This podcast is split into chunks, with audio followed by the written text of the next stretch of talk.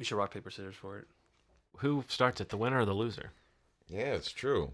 That's, Well, I mean, I Are we guess it gonna depends have? how you look are at we the, gonna uh, have like a runoff? How do do we you start consider this? this an opportunity or a failure? if I, have well, to that's start what the I'm saying. podcast? I, I kind of feel like maybe that's the problem is that I don't know if we are if saying. we're going through a game like this, it's like you don't want to do it almost. well, I'm not. I'm, Is that what you're saying, John? I I would be the one to start the podcast. I just am saying I don't know if I should be the one to start the podcast. I feel like I've done that a couple times recently. Ronald just did it, I think. I think so. Ronald said like hello or something like that. and so, then I jumped in. yeah. Yeah. So I guess I'll do this one. Okay, you wanna start and then this you one can jump in. Okay. Okay. Good. Hey guys, what's going on? Hey, Hey! hey. Welcome to Movie Schmovie Yes. Episode 81. 81, the equivalent of the year that I was born, of the 1900s. not not. Well not said. I had to make sure I kept that clear. A good point. well communicated. Thank you, thank you very much, John. So this is a very special episode. yeah, I like this I think so. I, th- I think so mainly because I went into it thinking that it might not be that great of an episode. Mm-hmm. Because the topic that we're going to talk about, I wouldn't consider myself any kind of expert, even though I have some sort of experience with music. Mm-hmm. Not this kind of music. These people are way more skilled than anything I could ever do. They probably like in a fingernail can do more than I can do with any Right. any attempts I've made in the in the music industry. But basically we're going to be talking about our favorite film scores mm-hmm. of the 21st mm-hmm. century. Mm-hmm. So that for Ronald means from 2000 to 2013. Cool? roughly, roughly, but he looks confused. Does he not have them from 2000 2013? Yeah, I think I do. I bet think Ronald's do. got some from 2017. yeah, he went to the oh. his sci-fi, Yeah. his newfound sci-fi love took Oh, him into God the future. Damn it. One of them isn't. Okay, See, I so knew I'm- that would happen, which is why I threw it out there. I'm gonna I skip said that it one. But five you know times what? to But him. you know what, Ronald? If that is how you got to three, just go ahead and mention No, it. no, because I- what's important is that you have you I'm have good. a. I'm good. I'm All right. good. But anyway, All right, good. so I went into this thinking like I don't know a lot about instrumentation and, and and this more this is a very specialized field. It gets a lot of attention at the Academy Awards. Um, a lot of composers, songwriters, you see their names. There, there's a certain like group that you always see in certain films or their credits and whatnot. And it's kind of intimidating for me to speak to any kind of authority with this with this topic because, like I said, I don't feel like I'm very versed in it. But what I did in, in approaching it and trying to make my list is like we were talking before we started recording, is trying to reference a moment in watching a film where the score really cut through what I was watching on the screen and got to me. Um, and and in my my picks uh, in, in three different ways. We're gonna share our top three, just you know, to get that Yes. out there. So, but it that said, getting into this and making this That's list, I started- three, three from three guys. So for those of you at home keeping score, that's three times three. Yep, that's it. um, but as I got into it, I started to realize that it actually meant a lot more to me than I thought it did.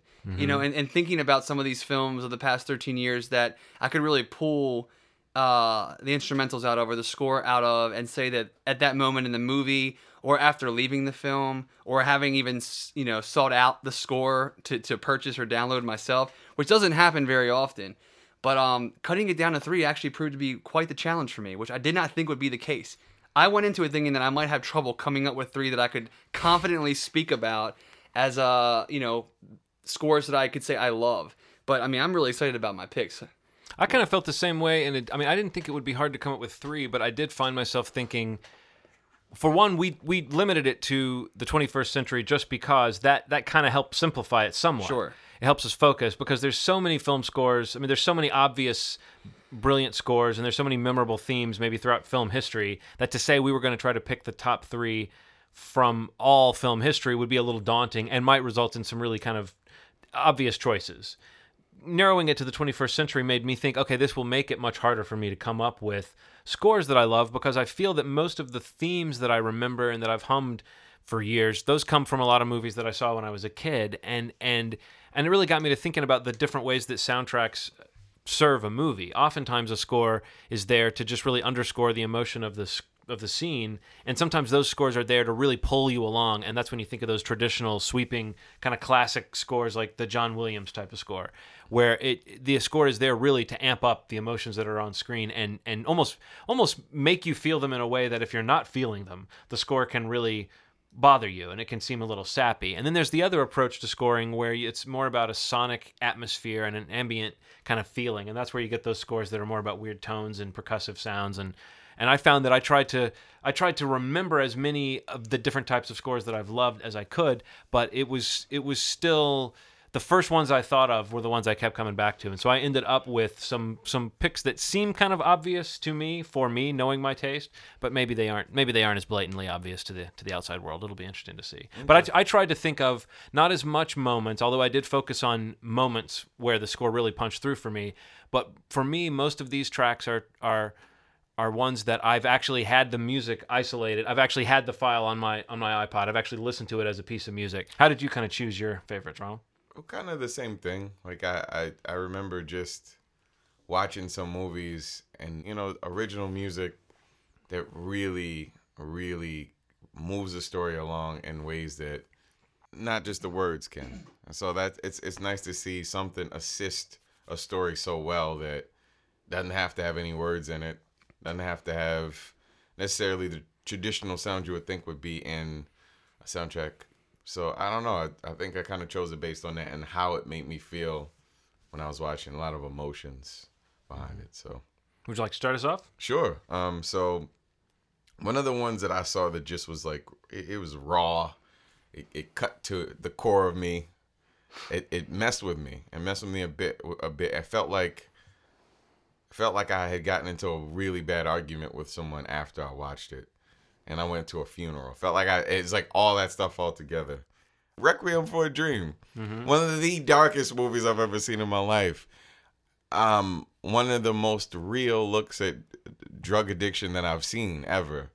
Mostly because it, and it, and it related to me a lot because I had people in my life that were like going through stuff like that. So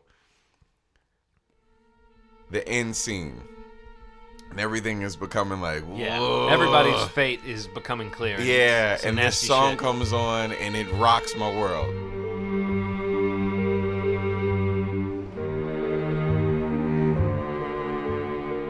This is this is Clint Mansell's uh, Lux Aeterna, and I mean, there's no greater sense of, of dread at the end of this film of just seeing Ellen Burstyn, Jared Leto, Jennifer Connelly, uh, Marlon Wayans, who actually I think is great in this so film. good in that movie. Really weird to say that out loud. And you you do feel like I've had the worst conversation with my best friend. Somebody died in my family. There's no there's no positive thing I can think of at this moment.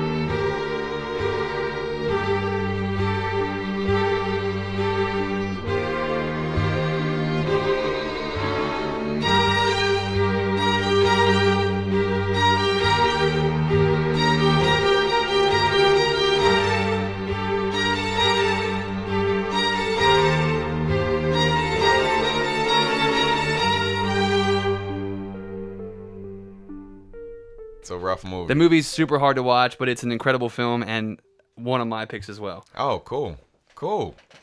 So with that said, I'll actually probably I'm gonna call an audible. I'm gonna slot one in a little later. Cool. Yeah. I'm gonna do that. Um, but my first pick is um, actually a film from 2007, uh, directed by Andrew Dominik. It's uh, the assassination of Jesse James by the coward Robert Ford. Oh, cool. Highly underseen film. I've Have never you guys seen ever it. seen it? I've never seen it. John, Yes. you have seen it. Yeah, I, Um, loved it. I mean, I thought it was it was. I understand again. It's kind of like um, killing them softly. Yes. The follow up they did together. I can see why it didn't catch on with wider audiences, but I thought it was just uh, you know a- work of art in a lot of ways. Um, yeah, I mean, I, I totally agree. It was actually one of my favorite movies of the year, and it was a, going back on it. It was a score that I didn't really think of initially, but in coming across some of the songs that I actually had in my iTunes, um, it was one of the few that I actually already owned, which is kind of what you were kind of alluding to earlier. But there's a specific track. Um, it's called "The Song for Jesse," but this is a score done by Nick Cave and Warren Ellis, who has also done a score for the Proposition, a Guy Pearce film a few years before that, which was also great. But um, just a lot of uh, a lot of piano, um, like rustic strings, uh, very kind of tempoed like a funeral song would be, um, but but a very soft melody to it. And the song that I have is is a song for Jesse, uh, which is uh, obviously Jesse's theme. Um, just heart wrenching sorrow, but so big by being so restrained.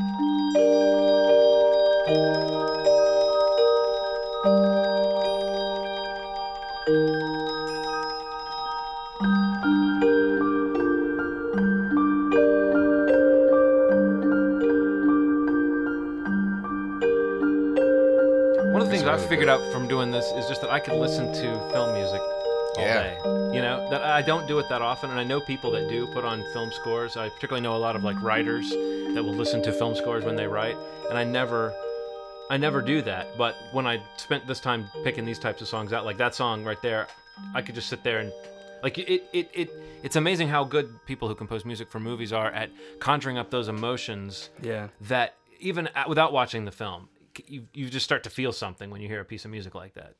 Yeah, th- th- that's the thing. Actually, I take away from it too is that this is like the kind of that one specifically, but even other tracks. There's a, there's a the song for Robert, uh, which is also really great track on the score. Um, it's just the kind of thing that I could like just turn on if I was like going to bed or just hitting a moment of thought, you know, and just like really wanting to kind of focus on something or just kind of detach from something, and just I don't know, just the how repetitive it is is almost like a trance to me, or it almost like kind of lulls me into it. It almost sounds at times like a lullaby. Um, Very much so. Yeah. and and it almost it it's it very it it, it taps into the film too because it's almost um you know just talking about the decay of America as a at that time and of a character and of a way of life and I mean it just kind of touches it on a lot of different themes in, in different ways but uh, Jesse's theme is absolutely uh, just incredible to me and it kind of almost like gives me goosebumps sometimes when I listen to it. Had you always been aware that the music was integral to, to this moment that you that stuck in your mind? Well, in, in- the film, yes. I mean, it, it really is the build to what you know is coming with Jesse James, like the death of the original gangster. Yeah. And It's right there in the title of the film, folks. Not yeah, yeah, I didn't spoil that for you, but it, it, it does. I mean, I do liken it to that part of the that scene in the film. You know, um, all the all the dots that are lining up, and it kind of unrolls very slowly with with the movie it, it, itself. Um, but like I said, this is actually this specific track is one that I had in a couple playlists that I had already made myself back years ago, three or four years ago, um, as just like a standout track that I could just I've I've put this on before just to listen to. So this is kind of more of like a hybrid thing for me, where like I can relate it to that part of the film, um, a very a very creative and, and effective way to make me experience something when I watched this film of something that I already knew was going to happen, but it kind of put me on a different level with it, if you know what I mean. Yeah. Um, but uh, yeah, just an incredible score. I'd recommend you know checking it out if you if that sounded like kind of pensive and just like really nicely relaxing, but it's kind of like There's a tension. I check out the score. If you haven't seen the movie, go see the film too, or, or get it on. I don't really want to see it. I just It's it's, it's I loved it. It was great. It's a hard watch. It, it's it's absolutely moody and somber. It, it um, a lot of people like kind of liken it's like a Terrence Malick film, which I know Mm-hmm. you you didn't love the last that you saw, which also starred Mr. Bradley Pitt. But um, I I love this film. But uh, yeah, John, what do you got for your first pick? Well, my first pick is one that I almost feel like I've got to get this out of the way. Okay, good. because when when we started talking about film scores and we limited it to the, the 21st century a part of me thought well okay well that's going to eliminate all those john williams scores that i grew up with all those all those uh, hummable themes that you leave the theater with them in your mind and they stay in your mind for months and so it thought i thought okay i'm going to be free from the tyranny of those really melody based themes that of my youth and i'm going to be thinking about more contemporary scores but then there was a certain set of movies that came out definitely in the 21st century that has perhaps the granddaddy of massive orchestral emotion tugging scores and that would be the lord of the rings trilogy uh, as directed by peter jackson. And the scores direct uh, the, composed by howard shore who prior to this was known more for his kind of dark and discordant and moody composition so it was not really expected that he would produce a score that had as I've said, just such a strong melodic sense to it. And and really, the Lord of the Rings films. I mean, it's it's it's not just impressive because these were long movies, and in the course of three years, I mean, he did you know three or four hours worth of music for for each film. So there's you know anywhere from ten to twelve hours of original composition made for these films.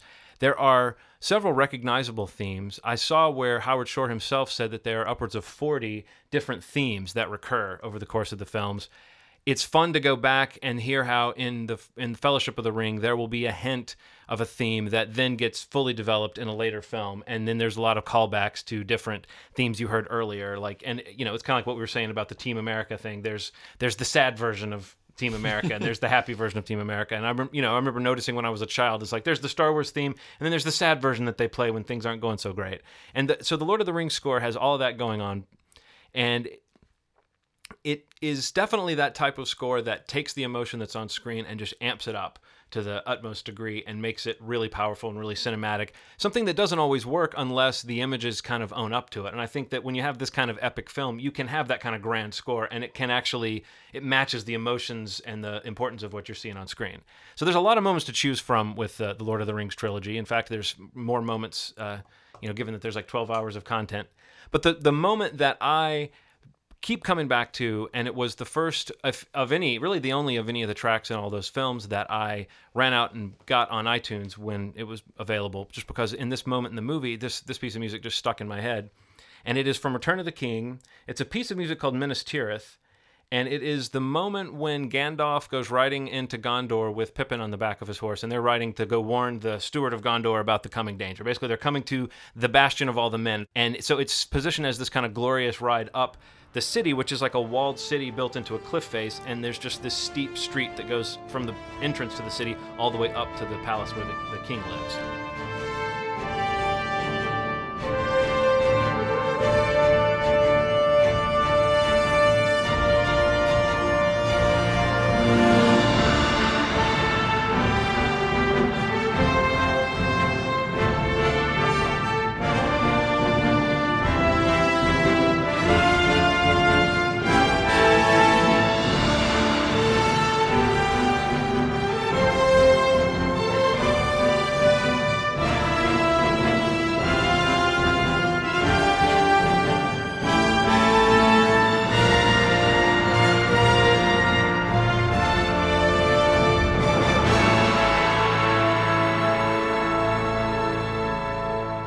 Guess I would say that it's not a must that you be able to hum the tune for it to be a great score. But seeing that I grew up with those great John Williams scores, that's something that I, I don't necessarily look for it, but I, I do consider that to be an achievement. When you can have something that's got that full orchestra sound and it still sounds fresh just because the tune will be fresh. You know, yeah. we, we hear a lot of really anonymous orchestral music in movies, and there'll be a lot of, especially in a lot of superhero movies, there'll be all these just the horns blaring and everything's going on, but there's no real melody to kind of carry out yeah. of it. You know, I, I really am in awe of that of that uh, ability to create that many that many melodic ideas and develop them over that much time. So, Howard Shore for the Lord of the Rings. Cool. Um, oh, it's my turn. You seem excited. Yeah. Oh man, I, I tell you, uh, before before that, that I I've really seen the Lord of the Rings movies. Mm-hmm. Honestly, you haven't? No. Man. Wow. Uh, so there's so, I'm I am opposed was opposed to a certain type of movie. Mm-hmm. And and I think I think I need to open my mind to it. I just can't. For some reason, Lord of the Rings was just a movie that I could not watch. I watched the first one and I was like, I can't, can't do it anymore. Well, I mean, the first one in my mind might still be the best of the three. So if you didn't like the first one, maybe it's maybe it's not for you. It was also years ago, though. Yeah. I feel like I feel like my taste in things has changed quite a bit. In, well, I mean, I I personally I don't think of myself as being a sucker for that type of film, but for me, the Lord of the Rings trilogy just represents the height of so many different types of things. Mm. One of them would be the composing. It's exactly that kind of giant score that you picture in this type of movie. And then like, you know, the locations in Lord of the Rings. It's really fun to watch the way they took New Zealand, this place that we had never really seen on screen before, and they filmed all these places that might as well be other worlds, you know. Yeah. So it's almost maybe you take certain things for the move about the movie for granted at this point. I, I think at the time I was just pleased in an era where the Star Wars prequels had come out and it was becoming obvious that maybe I wasn't a kid anymore.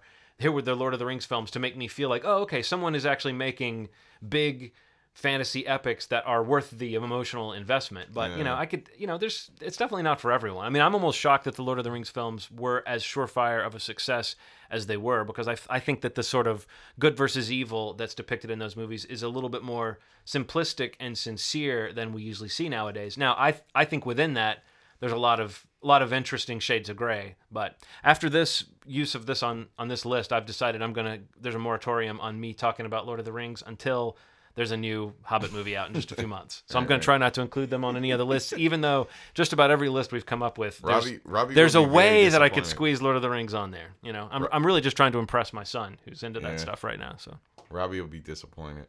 well, no, you know, you know, maybe we'll have him in here Yeah, to talk about we the, should. next Hobbit film. He says that he he would love that. So me to do that. Yeah, well, maybe we'll get him and Henry just to have a conversation about Lord of the Rings. I'm sure they would have an amazing conversation. I bet that would be good.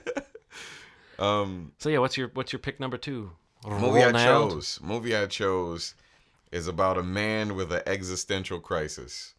He goes through all this crap, um, and he finds an existential doctor, and he helps him solve these issues. Now, we do use this song or one version of it um, during the course of our podcast, and that is our theme for Movie Schmovie. Um, and the movie is I Heart Huckabees. Um, what can I say about this movie that hasn't been said about Barack Obama? What? I don't know why I said that. I don't know where that came from. That was very weird. You promised you wouldn't get political. Uh, it's well, it's one of those songs, one of those things that has three different versions.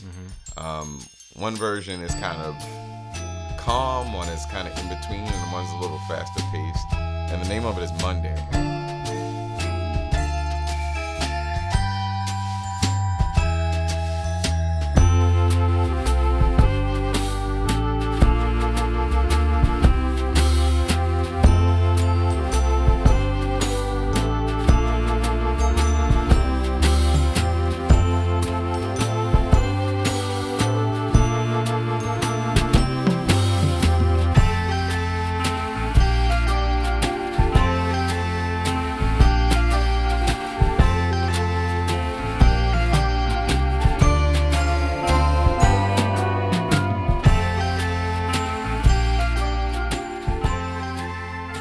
A beautiful soundtrack. Like I mean, um, score. If you if you listen to the whole thing, all the songs are very different, but they weave into each other very neatly. So That's actually a movie. I think that's a movie that we have we all really like. It doesn't come up a lot. I'm surprised it hasn't popped up on some of our lists before because I think it's got a little bit of everything for me. I you know I, I find that to be a weirdly underrated film overall. yeah, it is really really underrated. I Heart Huckabees. Jon Brion. Steve, you're next. Oh, that's my turn. Yep. Well, this is my this is this is my audible. This is my audible. Okay. Um, this was close to making it. I couldn't decide, but I'm gonna Go ahead. Audible.com, one of our sponsors. Not really. Go to audible.com slash movies movie for 20% Yeah, right. off your first order. right. um, so I'm going to go with a film series as well. This is going to probably be my. Uh, Don't really go to audible.com slash movie schmovie. We don't have any sponsorship deals. um, I may get some crap for this, but I'm fine with it. I've embraced it throughout the course of my life that I'm a huge fan of this film series, Mm-hmm. even though it may be geared towards younger persons. Uh, If you say a- Garbage Pail Kids again. damn it, Sean. Oh, no, you said series. Sorry. Yeah. Uh, this is a film series with eight titles. So it beats your Lord of the Rings. Oh, I'll take your three and rise it to 8 Um, this is the uh, the Harry Potter series. Um, I don't think that there are very many movies that have a theme song that's more recognizable than Hedwig's theme from Harry Potter. Originally from John Williams. Through the course of the films, there's been different composers that have been involved with the different movies. Um, as the themes in the films kind of grew, so did the music. I think style, stylistically, thematically, just the way it sounds. Um, you know, the first film sounds a little more magical, whimsical. As you get towards like Prisoner of Azkaban and, and on till Deathly Hallows, the movie gets, um, the music gets a bit darker. But the consistent is through the different variations of of, of Hedwig Hedwig's theme. Um, every time I visit the the Wizardly World of Harry Potter in, in Universal Studios every year, it just does something to me, and it's this. That's right, folks. Every time he visits, implying time- plural visits. Implying at least once a year. You go Um, once a year. Absolutely. Um, absolutely. But anyway, the, the the theme, the music overall, I think is magical. Um, I Don't you love when a friend does something that is so them? Yeah. Like the fact that you do that every year, and That's- the fact that you sing Backstreet Boys songs to your dog, and all sorts of things. You know, Steve is so Steve. No one else is Steve, but Steve is Steve, and I love that's that like you go every year. Thank you, John. Thank you, John. Um, You guys should come with me one year, maybe. I don't know. Maybe I would love has to. Henry ever been? No, he has not yet. That's all I'm saying. After- Opportunity, knock, knock. That's that's what that is. I went there and I melted, man. I felt like I felt it. You Like, I felt was- it, right? I was like, whoa, it's this contagious. is- It's ridiculous. Yeah, and, that, and as that song pipes in over the park, it just it does something. Yeah. And that is a testament to just the skill. I mean, John Williams would obviously appear on many other films that we may pick if this was an all-time list, like John just said. Mm-hmm. But I'm gonna give him some kudos for Harry Potter, for specifically Hedwig's theme.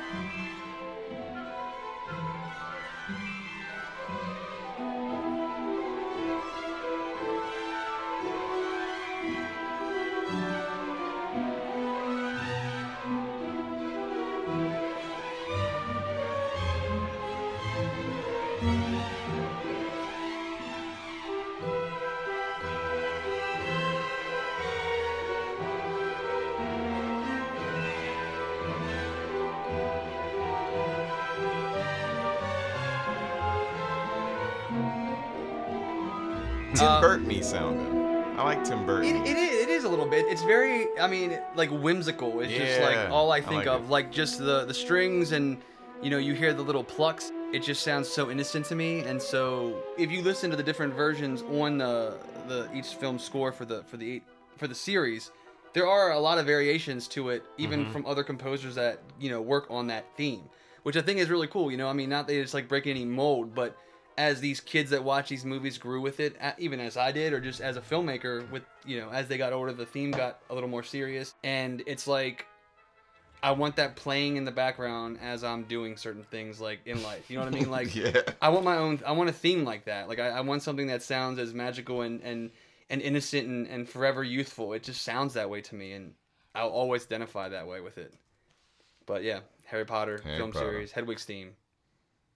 Shout out, John. number two, what do you got? My next pick is actually another Jon Brion score. I kept coming back to the way that music was used in Punch Drunk Love. Oh yeah. the Paul Oh, Thomas wow. Anderson film starring Adam Sandler. And there's a lot of weird sonic touches in that film. I mean, the music is almost used to unsettle you. One piece, it's just the overture. It's got the, your sort of standard what you expect from Jon Brion, a lot of the kind of mellotrons or organs or weird keyboards, a lot of what makes his music sound so unique. It, it's the story of a guy, Barry Egan, who is kind of falling apart mentally. And so the score kind of does that as well. I noticed that this one piece, the overture, it it has all the elements of a really pretty piece of music. In fact, it's almost like Jon Brion is working in an almost Disneyfied mode with these sweeping strings and harps, and everything sounds kind of bouncy. But there's an undercurrent to it that's kind of unsettling. And and and this track in particular, it really kind of it almost like it it unmixes and remixes itself while you're listening to it.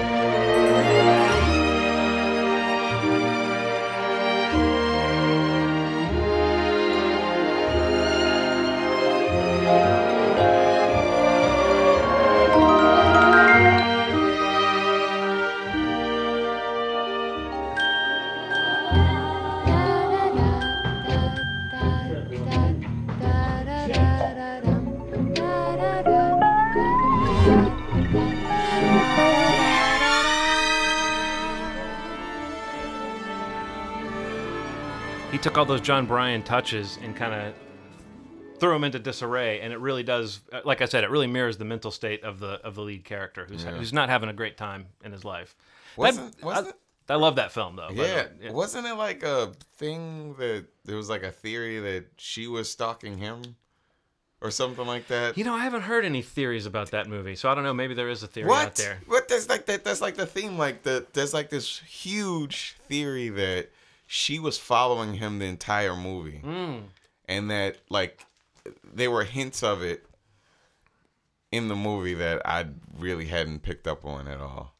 What I like about that movie is that it basically takes the Adam Sandler comedic persona and puts it in a more real world context and basically says, okay, if you have a guy who's got these weird moments of rage and this weird kind of antisocial tendency, what is he like if you stick him more into the real world and not into the comedy world? Normally, Adam Sandler's playing that guy, but he's in a comedy world. Yeah. In Punch Drunk Love, you see that a guy who goes around acting that way is un- is unstable. He's he's damaged, you know. And I thought that was one of the kind of clever conceits that it's a comedy, but it's also sort of like you almost don't like to laugh because he's he's definitely a you know you might be laughing at an insane person. Yeah. All right, Ronald. Uh, okay, so mine is fucking fucking first and foremost, you have everything I like in a movie. You got cars, you got bright pink colors, and you have an amazing electric, electronic, beautiful bassy soundtrack in Cliff Martinez. Awesome. Uh, the movie that I love, the movie that I've chosen as my final pick, is uh, Drive. Uh, the reason I chose it is because, um, so it's one thing to expect a movie. There are movies like Lincoln where you expect it to have a certain type of soundtrack. You expect it to be uh, a certain level of, uh, I don't know, care put into a movie you know just because it's it is what it is it's a movie about you know whatever the theme is like the president for example lincoln but this movie swept me off my feet because i wasn't expecting a for the movie to be as good as it was and b for the soundtrack to be as i, I don't know thunderous i don't know it kind of it kind of struck me as a in a way that I it made me I'm I'm I like music and it made me want to make music. It made me want to like listen to music. Um it just it just was really powerful and um I guess the one that I've chosen is this one.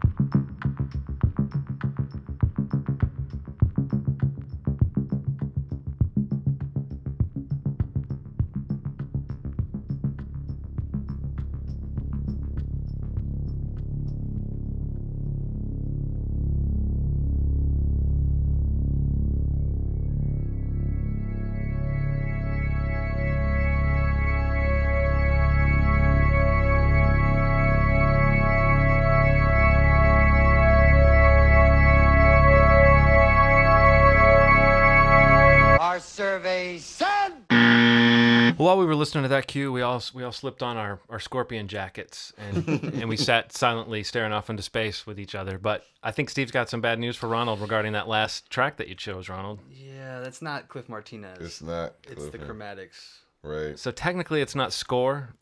It's a song that was plucked from the ether for the film. But the the the score is good still. we all agree. But I do really like that song.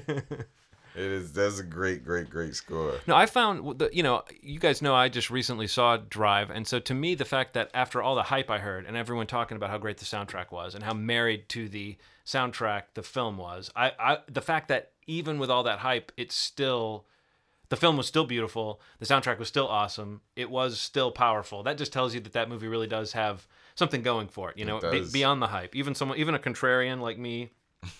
Who, if the movie is hyped and, and loved, I want not to like it. Right. I couldn't find really any reason to to not be completely sucked up in that in that just the mood, everything about there were so many things that shouldn't have worked. And right down did. to like the the kind of 80s font that the that the title comes up in. So many things that would have seemed silly in someone else's hands for some reason in this movie it really did play into this this mood and this vibe of just uh, I don't know. There was like a there's like a sleaze to it. There's like an '80s kind of sleaze that they managed to achieve by virtue of that stuff. Definitely. So Steve, he's over there grooving. He's he's I'm like I'm Steve's grooving. This Drive soundtrack, man. Drive was gonna possibly be on my list, but I, I I axed it only because there's a lot of original songs in it. Mm-hmm. Um, but uh, great, great, great, great choice. So in your mind, the fact that there's a lot of original songs in there meant that it wasn't admissible in the score category, but it's only because you were sort of like caught up following and understanding the rules of this uh, Yeah, that's this episode. my fault. My fault. Dick move. Uh, how dare? You guys knew that Dick Move was my porn name, right? That's such a good name. Dick move. I love how there was a way to work that into a, a- an episode about scores. uh, so my last pick is actually. So let me explain something. I had th- this. This one is the one that completely came out of left field. I had the the sample that we're gonna share on the podcast in my iTunes, but only this one and one other track from the score. Um, this is a film that I absolutely loved from 2010. It was on my top five of the year, and uh, it is How to Train Your Dragon. Okay, so let me just tell you something. Leading up to recording this podcast, I've listened to this entire score, 70 plus minutes, at least six times at work. Wow. Awesome. There is no filler on this score. Granted, it does have moments where it's got that, you know, like kitty, Mickey Mouse ish going for, even though this is DreamWorks, but Yeah. it's got that kind of vibe. Um, and it's acknowledged, you know, in the score, even even talking to, uh, reading some articles with John Powell, who's a composer um, of this score. There's just something about it that goes more towards what Hans Zimmer did with the Lion King score.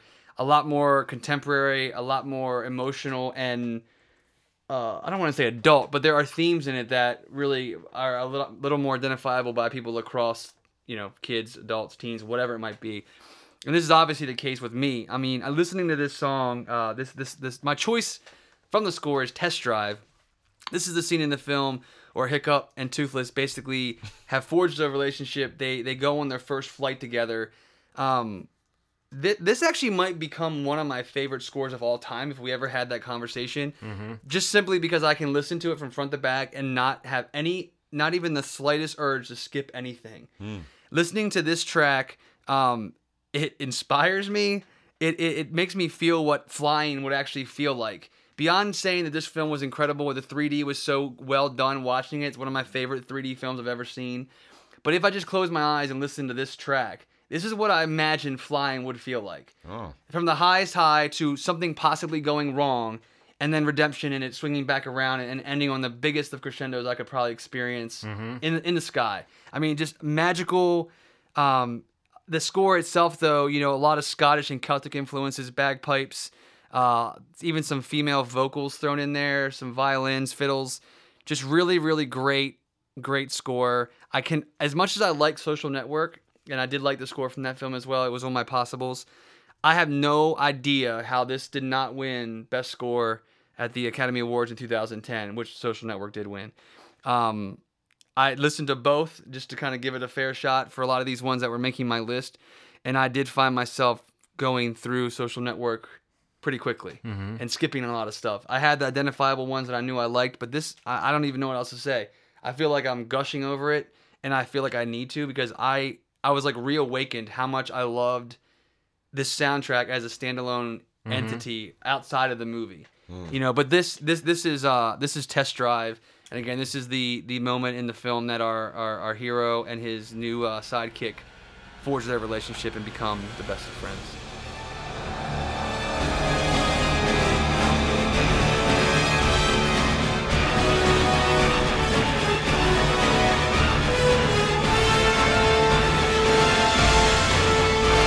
What's happening to Hiccup, Steve? I don't like this. Here it comes. I think I have it.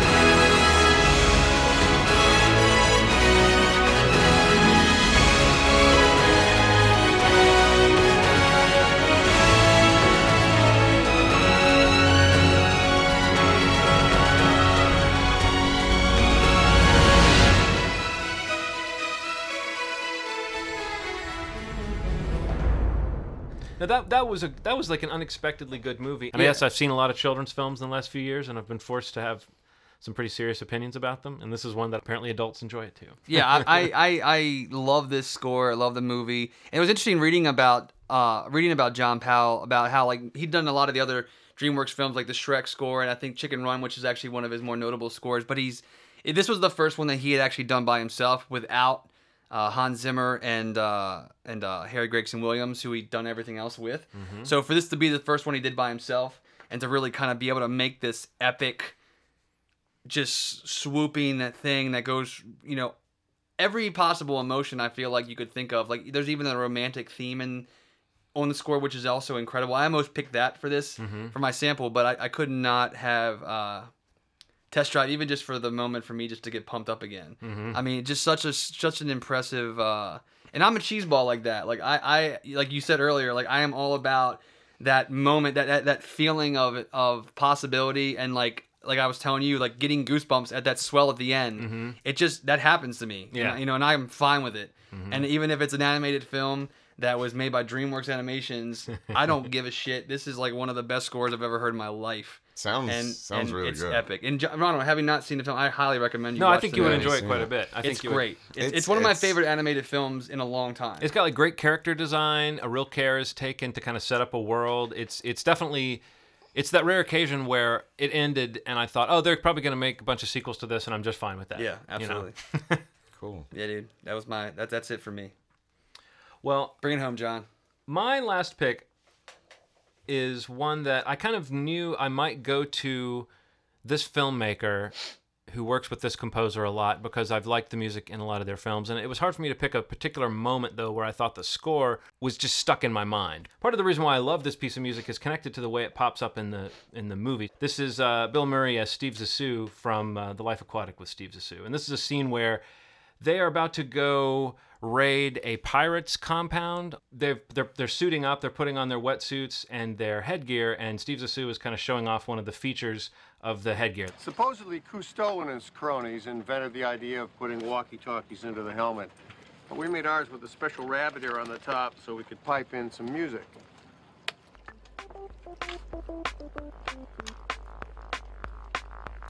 It's not just the music that pops up in that scene, it's the little little grooving dance that Bill Murray does to it. And it's that kind of dance where first you- you're self-conscious dancing where you're not really sure what to do with your hands. It's just a great little bit of comedy. Then the then the music you know it goes from being the sound of it piped in on the, the tinny headphones built into his his helmet and then it goes to being the actual score of the movie and it stays in that kind of electronic kind of cheap synth mode. And then when they actually mount their raid on the the the base where these pirates are where the pirates have taken actually they don't really seem to care that much about the guy that they're rescuing. He's a he's they call him a bond company stooge who was who was on their boat. But they, they they feel sort of honor bound to rescue the guy. And so the the the, the chintzy little synth score becomes this orchestral score. And it's a piece of music that really develops over like a couple of minutes. And it's just a really impressive piece of composition and arranging. And the way that it's used in the movie it's kind of introduced as a real element that they're hearing in the movie into the score. I just thought it was a really innovative thing. It's a piece of music called ping island slash lightning strike rescue